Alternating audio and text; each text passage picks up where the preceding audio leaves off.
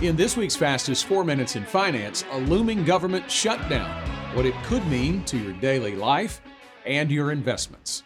Hello, and thanks for checking out this week's segment. I'm Scott Inman.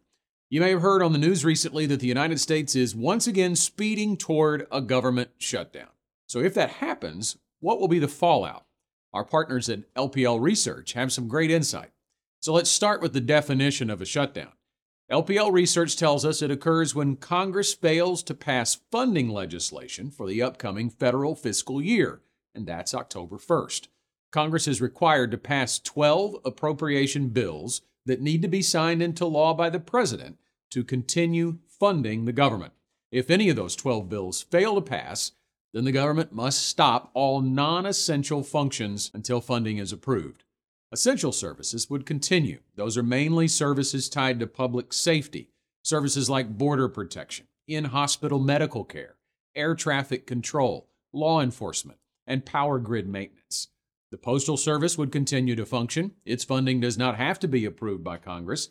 And Social Security checks, as well as Medicare and Medicaid payments, will continue, as those services also do not require annual congressional approval. Well, the government has actually shut down many times, and we almost always got funding approved very quickly. In fact, since 1976, there have been 21 partial government shutdowns. The most recent was 2018. That lasted into early 2019, but there have only been four shutdowns that lasted long enough that operations were affected for more than one business day. And the stock market usually takes a government shutdown in stride. For one, doesn't make investors as nervous as, say, a government default. In a default, the government exceeds the statutory debt limit and is unable to pay some of its creditors. In a shutdown, the government temporarily stops paying workers who perform some types of government service. Those workers will certainly feel the pain, but it's important to note that they are due back pay once the shutdown is over. The most recent complete shutdown was back in 2013 the House and Senate were stuck in a standoff over funding for the Affordable Care Act, commonly referred to as Obamacare. The government was shut down for 16 days then.